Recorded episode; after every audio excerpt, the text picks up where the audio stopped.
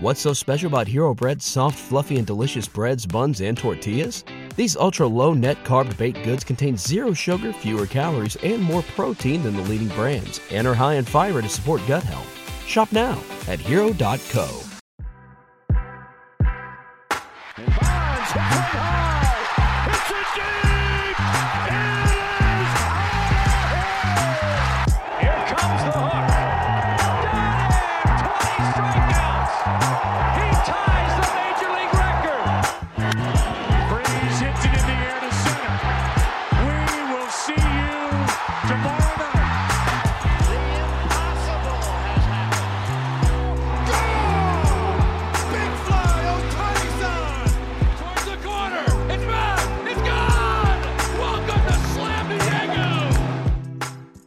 Johnny Bench. Wow.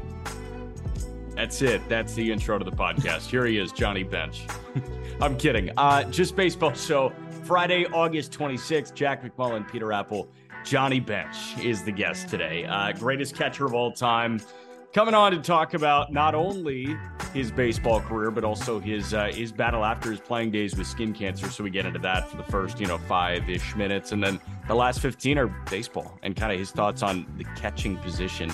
Hearing Johnny Bench talk about young catchers, which you guys will hear in a matter of minutes, is really cool. really cool. I thought um also he was on the Field of Dreams broadcast too. And I'm always interested, of course, with the intricacies within baseball as well. And he was talking about the relationship with the pitcher, and he had a and um, just every all the little things. Yeah. Um, like I remember we were talking with Ryan Lavarnway as well. It's like it's more than just the framing metrics when it comes to the catching position. Like I thought a great quote kind of in in that interview that you're about to hear with with Johnny Bench was that the pitcher may have walked five guys, but he may have had a plan to walk one to get another guy out. So it, it wasn't just because of the command or the control from the pitcher, but it was actually more of a game plan.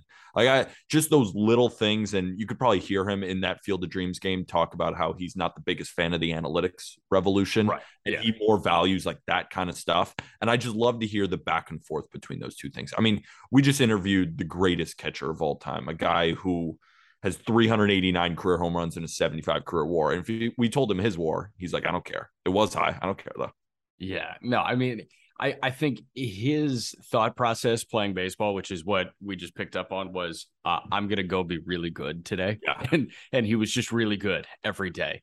Um, and you know Johnny Bench, like all the things. I mean, he, he gets into his bone density, and uh, I mean, it, like obviously you've seen the hands and how he could hold five baseballs in his hands. Like Johnny Bench is Johnny Bench. He's an icon. He's the greatest catcher to ever play this game, and um yeah that was that was a treat to talk to Yeah. johnny bench about that and what i do love is while he may be against the analytics revolution rearing its head as much as it is he understands that like there is a positive to quantifying things you Oh, know what i mean like he was talking about a lot of things and we've talked about that like ted williams was talking about launch angle before we talked about launch angle.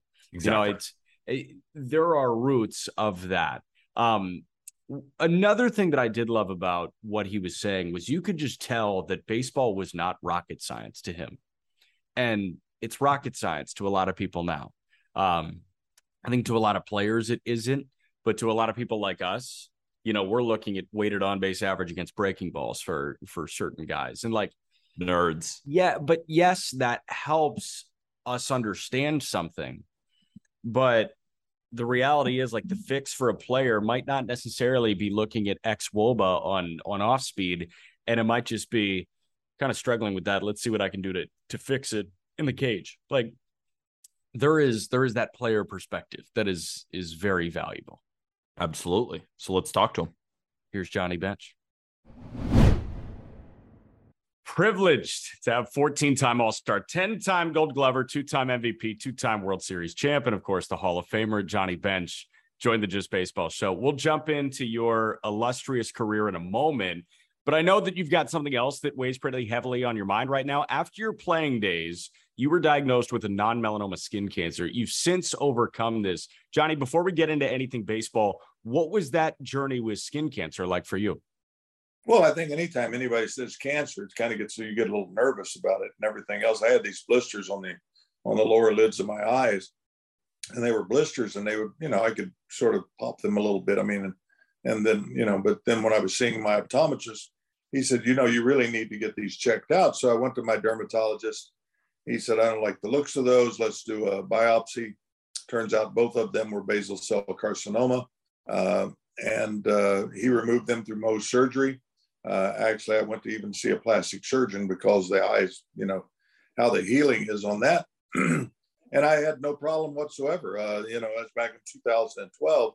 So 10 years have passed, and then I I regularly see my dermatologist, which I hope everybody does twice a year.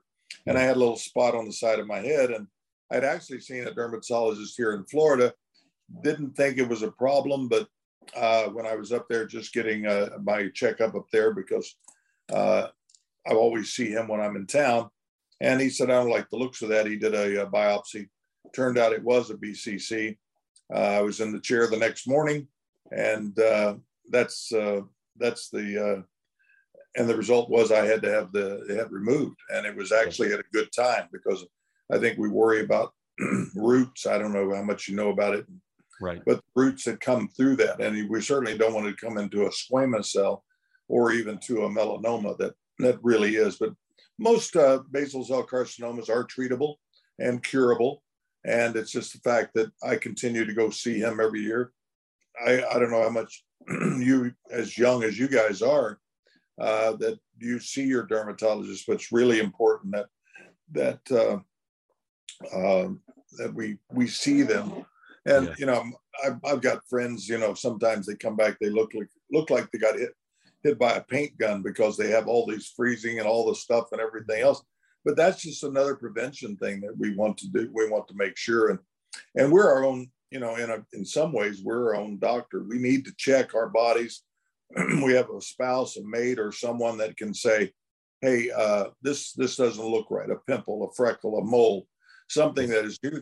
And it's just it's so easy to go in and make an appointment, go in and see your dermatologist, and have them check it out. And and as a result, with you know with this problem, you know it could have gotten a lot worse. And it was a mole; it had been there for a long time, and uh, it started to get a little bit sore. I thought, okay, I'm brushing my hair, uh, maybe, and I, I scraped it. But he's, as it turns out, it was just really fortunate for me that I was able to see him and get that taken care of almost immediately. Yeah, and you mentioned the self-monitoring practice as well, and I mean that's less than a minute a day. That's every couple of days. If you see something weird, like check it out, right? Or have a significant other check it out. Um, real quick, is there is there somewhere that people can go to, you know, possibly learn more about this issue? Oh yeah, oh yeah, because everybody goes to the internet, but let's get real about skincancer.com. So okay. they're going to be able to give you all the answers. Uh, it's just an amazing site there's you know everybody checks on the internet anyway. And you know you go see a doctor you you think you're as informed as the doctor. I mean you say well i was on the internet. You know the internet's always right. In right. this case when you start getting the information from let's get real about skincancer.com you're going to have the answers and you're going to have questions that you can do it. You'll have a response from that. And that's the one thing. I mean you know you can't see your back. You can't see your you know there's just little spots on the back sometimes that's do it yeah. my uh, boy's father grandfather uh, he just had three basal cell. He three had three Mohs surgeries this past week, and he was a golfer. And and so it's just not baseball players. It's let's go let's go with fishing. Let's go with reflection from the sun, the side of your ears, your face, and everything else, your back of your hands. I, I was exposing my hands while fishing, and my knees when you're wearing shorts, and it just all of a sudden that sunburn. So it's being preventative first of all for our youth, for our young kids. Back in my day, they were using uh, you know uh, baby oil and iodine just so they could get a great tan, which yeah. probably burning off all your derma anyway, right. and doing that. And now we're recipients of that, but it's not too early for even at 30s and 40s and 50s. You yeah. know, being 70, I'm I'm still cautious. I've done it for well, let's go back to 2012 when I really started more or less. I think sometimes we just think, you know, well, there's no and especially if you've had any problems within your family. But I think, you know, it wasn't vogue to go see a dermatologist. It was something that was just okay. what is he going to find? He's not going to find anything. It can't cause any problems. But we realize after a certain period of time that we really are uh, doing damage and that it will later on in your life, you're going to unfortunately see come up with some problems. So uh, it's all important just to protect yourself. An ounce of prevention, the old thing that we started when I was young, ounce yeah. worth a pound of cure. So you've heard it. It doesn't sound like much, but it is a preventative thing. And and then of course the sunscreen, which my kids, I have 13 and 16 year old boys, are very active in the sun. They're in the active in the pool and everything else, trying to make sure that the sunscreen and and most people say that that 30 30 uh, SPF is fine. You don't have to go above that, but it's important that we do this twice every two hours, I should say. Every two hours, it should be reapplied just because our oils and our skin and everything, and it does it. It's just a prevention thing. So uh, it's landscapers, it's hunters, it's fishermen, it's hikers. Just as simple as we're all going. And you know, I sit here in my in my house and I see all these walkers go back and forth, back and forth, and and you know the warranties run out on all my parts, so I'm not going to be out there walking with them. But at the same time, I'm hoping that they're all being a little bit aware of the sun. And down here, you know, long sleeve shirts are in vogue. I mean, all these yeah. fish shirts and things, and got it, the SPF things on them, and they and they they've got all the UV protection and all that. Well, it's just smart to do. It's just too easy just to do it. And you know, if just because you wear a long sleeve shirt doesn't mean oh it's too hot outside to wear it. It's just it's just for pre- prevention. Right. Totally understand that. Hey, Johnny, if you don't mind, let's jump into your baseball career. And I want to talk about it from the very top. You were an Oklahoma boy, drafted by the Reds, second round at a high school in Oklahoma. When did you truly fall in love with baseball? Oh, I must have been three and a half. Yeah. Yeah. My dad, uh, we played in the backyard. I just came back from the field of dreams. Well, back, it takes me back to the day when in the house that we lived in up until I was about three, it had a cornfield in the backyard. My dad would hit the ball in the cornfield. And I mean, we'd have to go search for it. And my dad was the greatest player ever. And and we would look at it. So when I it took me back to the memories and and my dad had wanted to be a catcher. He wanted to play in the major leagues. That was his dream, but the war came along. He uh, he served two hitches, eight years, and so by that time he was 25. Uh, he dropped out of school actually to join the army. I'm sure there's a lot of stories like that. but then when he came back, he was really, you know, in those days, way too old to be uh, considered. Played sandlot ball, and uh, we're watching TV, and announcer came on and now setting the next superstar, the switch hitting center fielder from Oklahoma, Mickey Mantle. And I looked at my dad and I said, "You can be from Oklahoma and play in the major leagues." And, and I said, "That's what I want to be." And he said, "Well." Catching was the quickest way to the major leagues and what the major leagues need. And Johnny, you were the rookie of the year in 1968, and then you went on to make 12 straight All Star games, and you were a two time MVP by the time you were 24 years old. Was there ever a point in your early career that you were doubted? And did anything like that let you let drive you? No, I don't think I ever did. I was just a cocky kid. I felt like, you know, I'd always played against older, older competition. And I say that because dad started this team in the you know in, in Binger, Oklahoma, town of 660 people. We rode around the back of the pickup truck and we with our little Levi's and t-shirts, and we actually knocked on doors to try to find other kids that could make up nine players so we'd have a team, and we would lose. And my dad said, "That's all right. We'll get them tomorrow. Let's go have a cheeseburger." And then we kept practicing. I had two older brothers. They let me play against them. My outs didn't count, but I was still so so the time I was six, then by the time I was eight, I was playing with the 10 year olds. By the time I was 11, I was playing with 13 and 14 year olds. And then when I was 14, 15, I started playing American Legion. So I, ne- I think I stepped up in competition. So when I got to the minor leagues down in Tampa, Florida, uh, and uh, I didn't feel like I was overmatched. And I had a, had been blessed with a great arm. I've practiced, I, you know, threw it long distances. I developed it.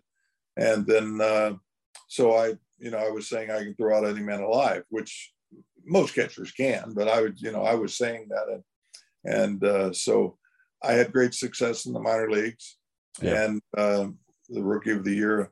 And that rookie year, I mean, I came up at the end of 67. I missed, and then I got beat out in spring training for the starting job by Don Pavletich, who had an unbelievable spring. And uh, if, I think the manager wanted to prove a point that the job wasn't mine. Here I am, a ripe old 20 years old veteran, you know. Yeah. And of course, nobody could believe a 20 year old could be catching or a 19 year old should be catching in the major leagues.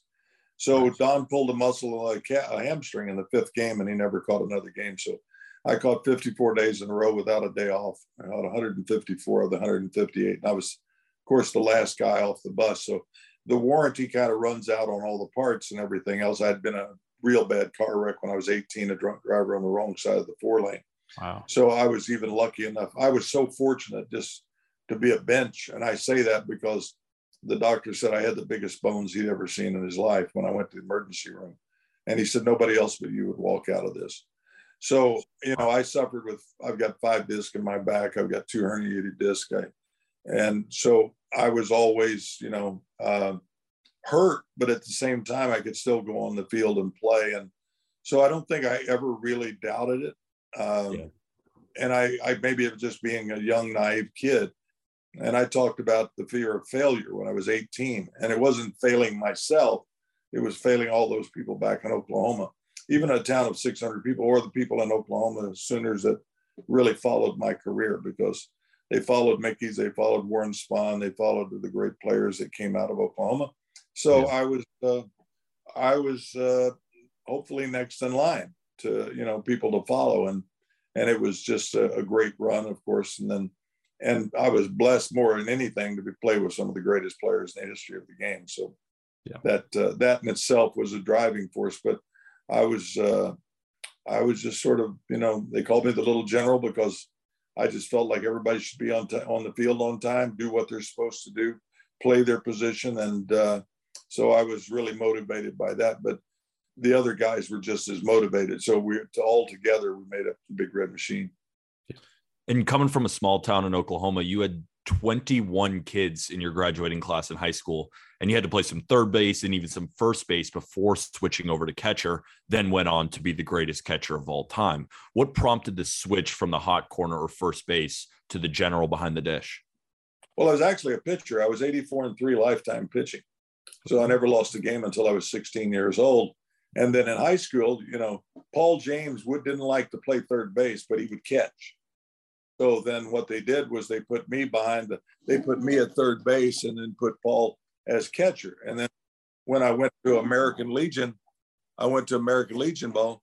Um, the uh, I'm getting all these messages. Sorry about the dings. No, but, you're good. Uh, when I when I went to American Legion ball, which was another town 20 miles away, they had already had a, two guys that were drafted from that team a guy named Derrell Griffith, who played third base for the Dodgers, and Matt Kuykendall, who played with the Cubs. And they had two brothers. So they were scouting quite a bit, but I went there to play and they already had three catchers. And here I am 15 years old. I mean, these guys are 17, 18 years old. So, you know, I was just a wet behind the ears. So I played first base and I sat on the bench a lot the first year and everything else. And uh, then I just go play at Binger. And then my final season. Everybody knew I was a catcher, but I never caught.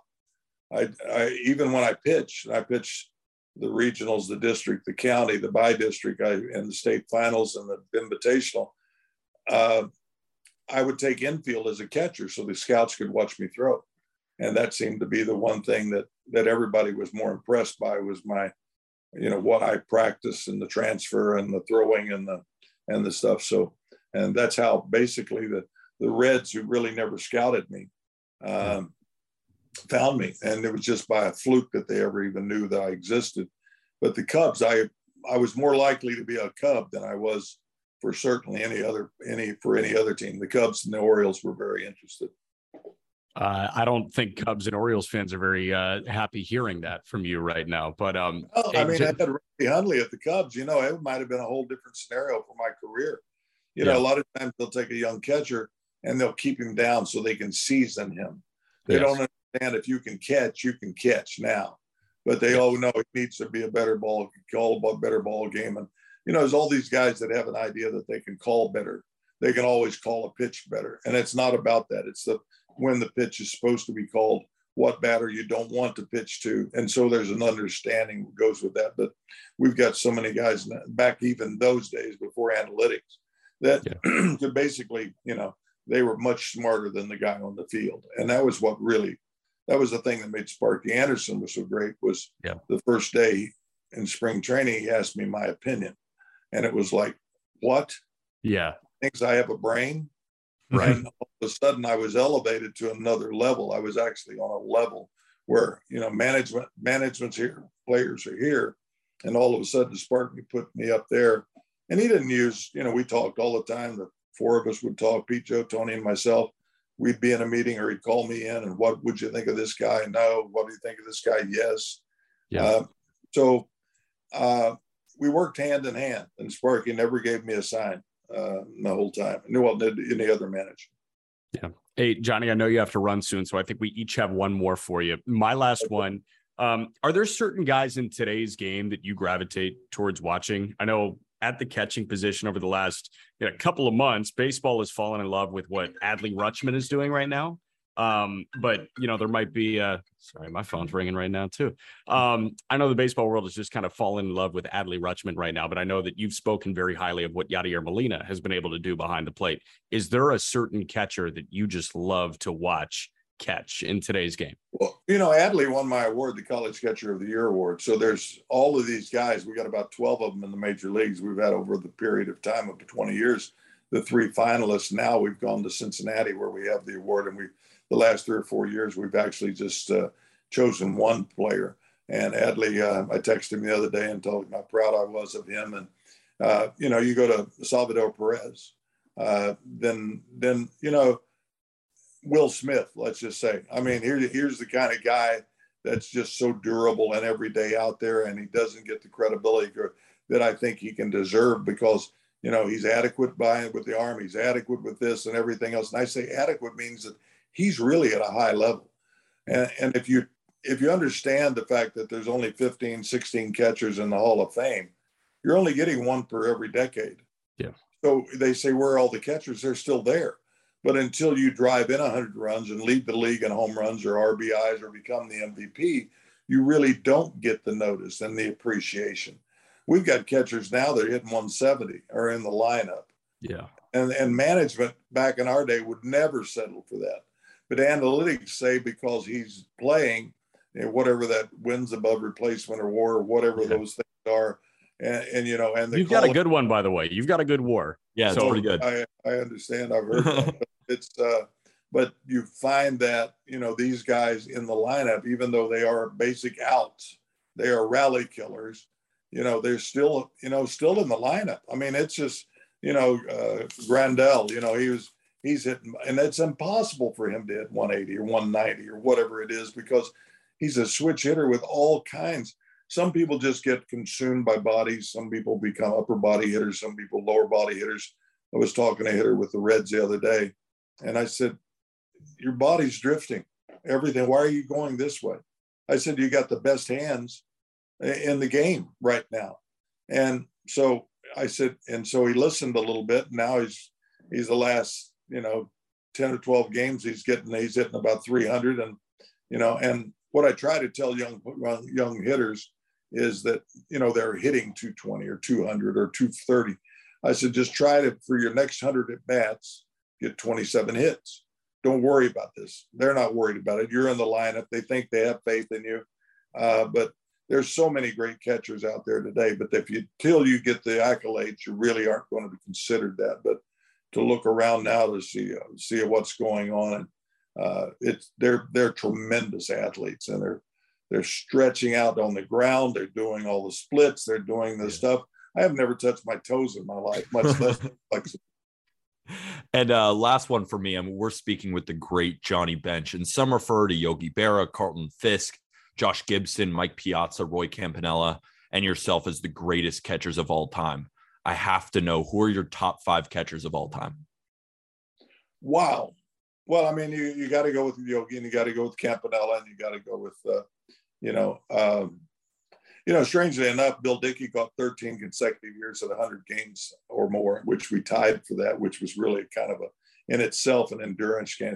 Uh, Yadier's done it. Done. I love Carlton Fisk. I just thought he was just, I thought, you know, the years that he had, you know, we talk about great catchers with Bob Boone. but Bob didn't put up any numbers. So I mean, is you never now you got the offensive side of what you're trying to achieve and everything else. Pudge Rodriguez was, I mean, I you couldn't have done it much better than he did it as well.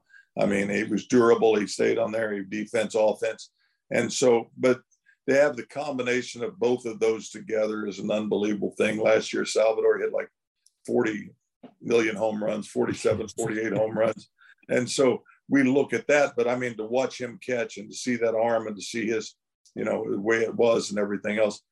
To watch a catcher call a game, I can't really equate that because you're not watching every pitch. You're not watching, you know, the situations in which a hitter comes up and, you know, a pitcher, and our, we had one of our pitchers or a couple of our pitchers, they would walk four or five.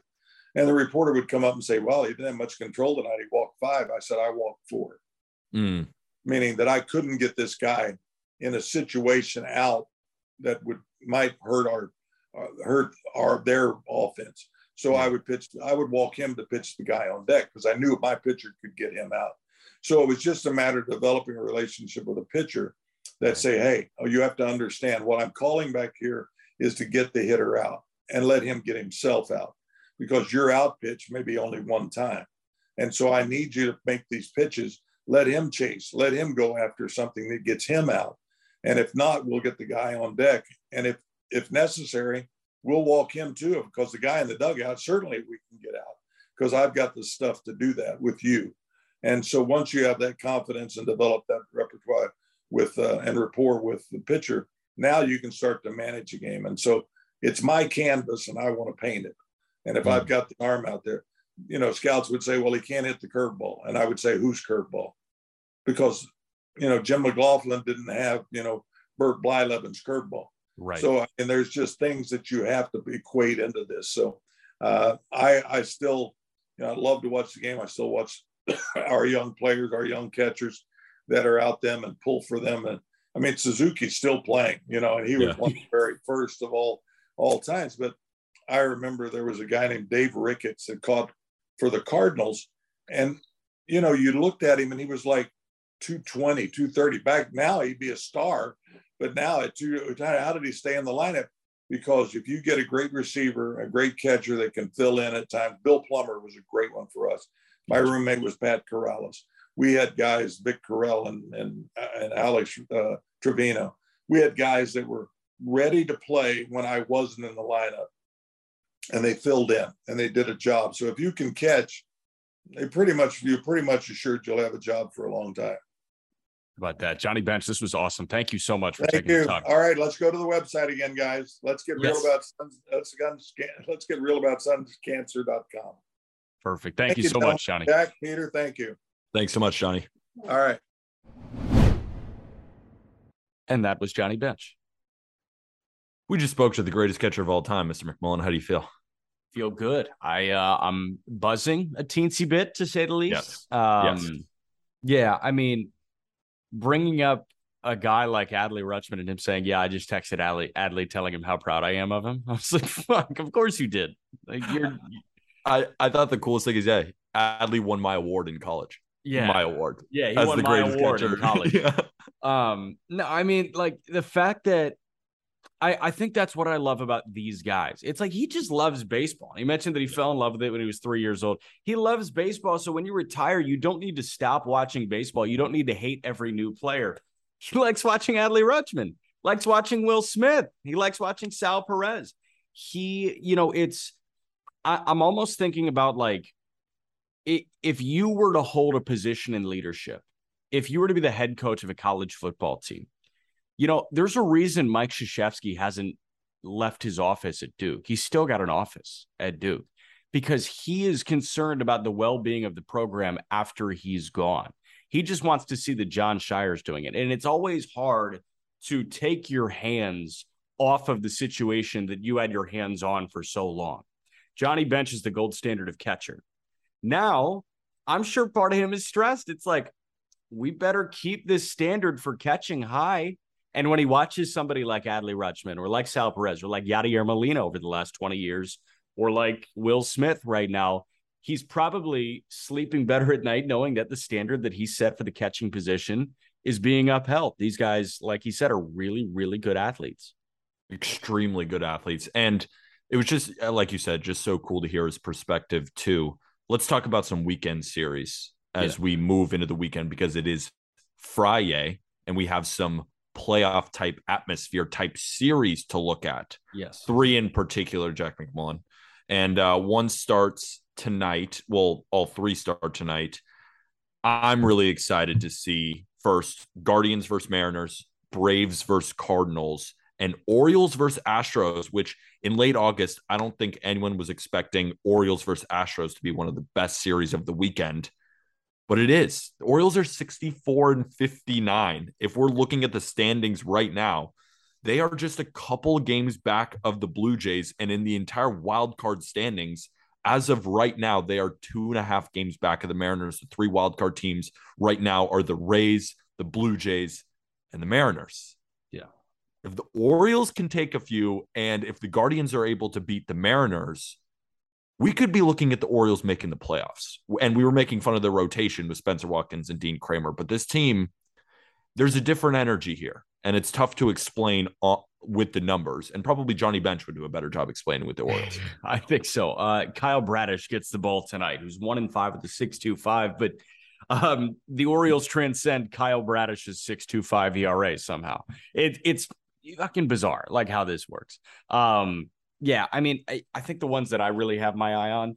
Cleveland and Seattle, that pitching matchup on Friday night is going to be electric. That's Shane Bieber and Logan Gilbert uh, mm. at 10 10 on Friday night, which is going to be insane. Also, you got to factor in JP Sears' revenge game at O.co uh, against the Yankees. So JP Sears gets the ball with his sub two ERAs, 5 and 0. Um, yeah, I the other big one, I think the two games that I have to watch on Friday night um, at 8:15, Spencer Strider and the Braves at Busch Stadium against Jose Quintana and the Cardinals. And then at 10:10, it's Shane Bieber and the Guardians at T-Mobile Park against Logan Gilbert and the Mariners. Sunday night baseball is Jake Odorizzi versus Adam Wainwright. I wish we could see a Max Fried start in that game.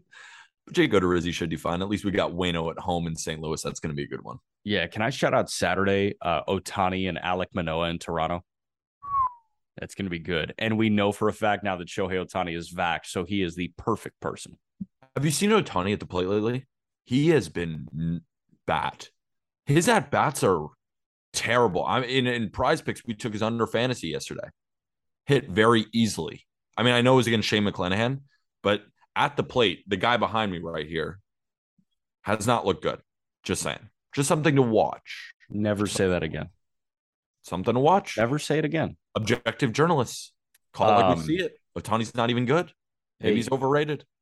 Sunday, I've got two good pitching matchups for you on Sunday uh, Nick Lodolo and Patrick Corbin in Washington mm. is going to be like, I feel like Lodolo is just the better version of Corbin now.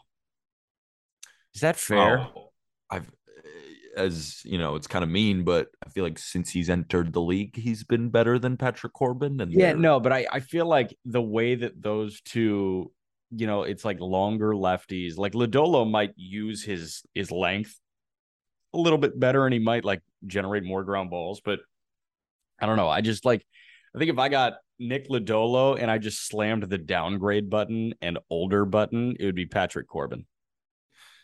It's funny, like Patrick Corbin in 2019 World Series champion. Yeah, he was sick. He now was we're sitting so in, good. Now we're sitting in 2022 celebrating a 6.75 ERA that he got it down from seven. No, he's four and 17 with a 6.81.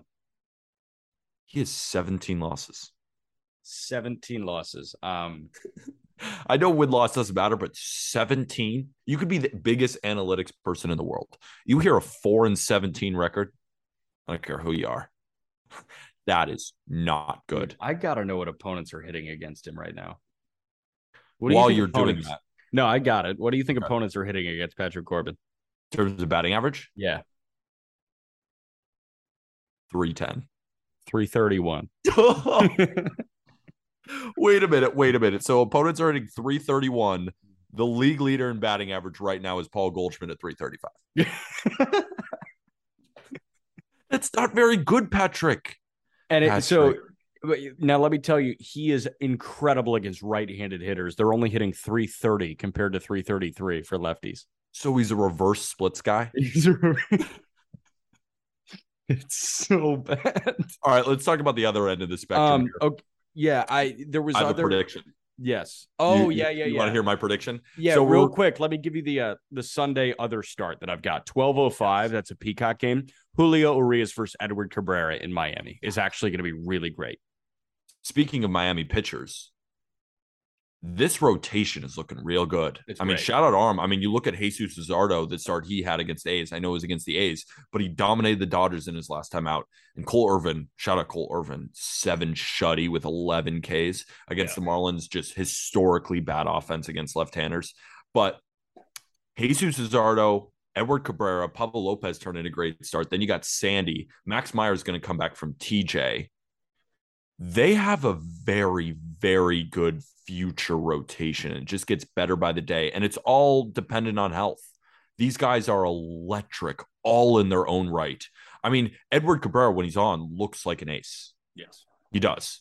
Jesus Luzardo is pumping 96, wipeout slider. When he's on, he looks like a two. Sandy's one of the best pitchers in baseball. Pablo Lopez, when he's on, is a two. I mean, they could have the deepest rotation in all of baseball, and if only they could hit. Speaking about teams, only if they could hit, we're recording this on a Thursday, and I'm going to be at Mets Rockies tonight. It's Jacob DeGrom versus Ryan Feltner. The Rockies are coming off a series against the Rangers. They just got beat up 16 to 4. They don't get an off day to go face Jacob DeGrom in New York. So travel day, off a series at Coors. In gambling, you want to fade the Rockies first game off. Now the now the Mets are minus 440 on the money line. I think the biggest one I've seen this year. I think Jacob DeGrom throws a no-hitter tonight. I think he does. He's never thrown one before. I think tonight's the night where he throws a no hitter. The Rockies coming off that series couldn't be a better matchup for Jacob DeGrom, the best pitcher on planet Earth when he's on.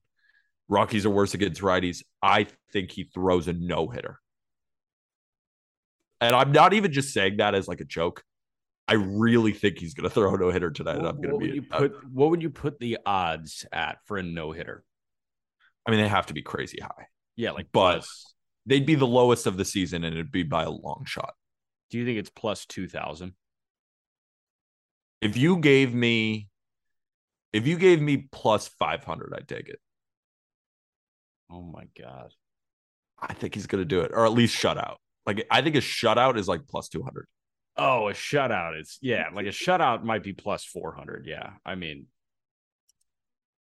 I'm very excited. Just just come back to this, or I mean, you're listening to this episode right now, but I you'll assume, hear it. Like I assume for Prize Picks yesterday, you you were to take uh what like Degrom's like strikeout prop over and hits under like You couldn't go wrong. okay. I You couldn't go wrong. I, uh, you know what? Good. before we end it, because I mean we're we're recording today on Thursday, I'm going to open up the Prize Picks app. Use code Just Baseball if you want to play along with us with that for that full deposit match. Let's see strikeouts. Jacob Degrom is at nine strikeouts. Let's see. Let's see what he's at on hits allowed. It's not even up yet. It's not even up yet. If he like if he has a hits allowed of two and a half, you taking the over or the under? Under. Hunter. Chet Holmgren gonna miss the entire season with a with a uh I think it's a torn ligament in his right foot The whole season. the whole season. Not good. That's what everybody was concerned about. All right, Jacob Degrom no hitter, Chet Holmgren out for the year, and with that. Thank you, everybody.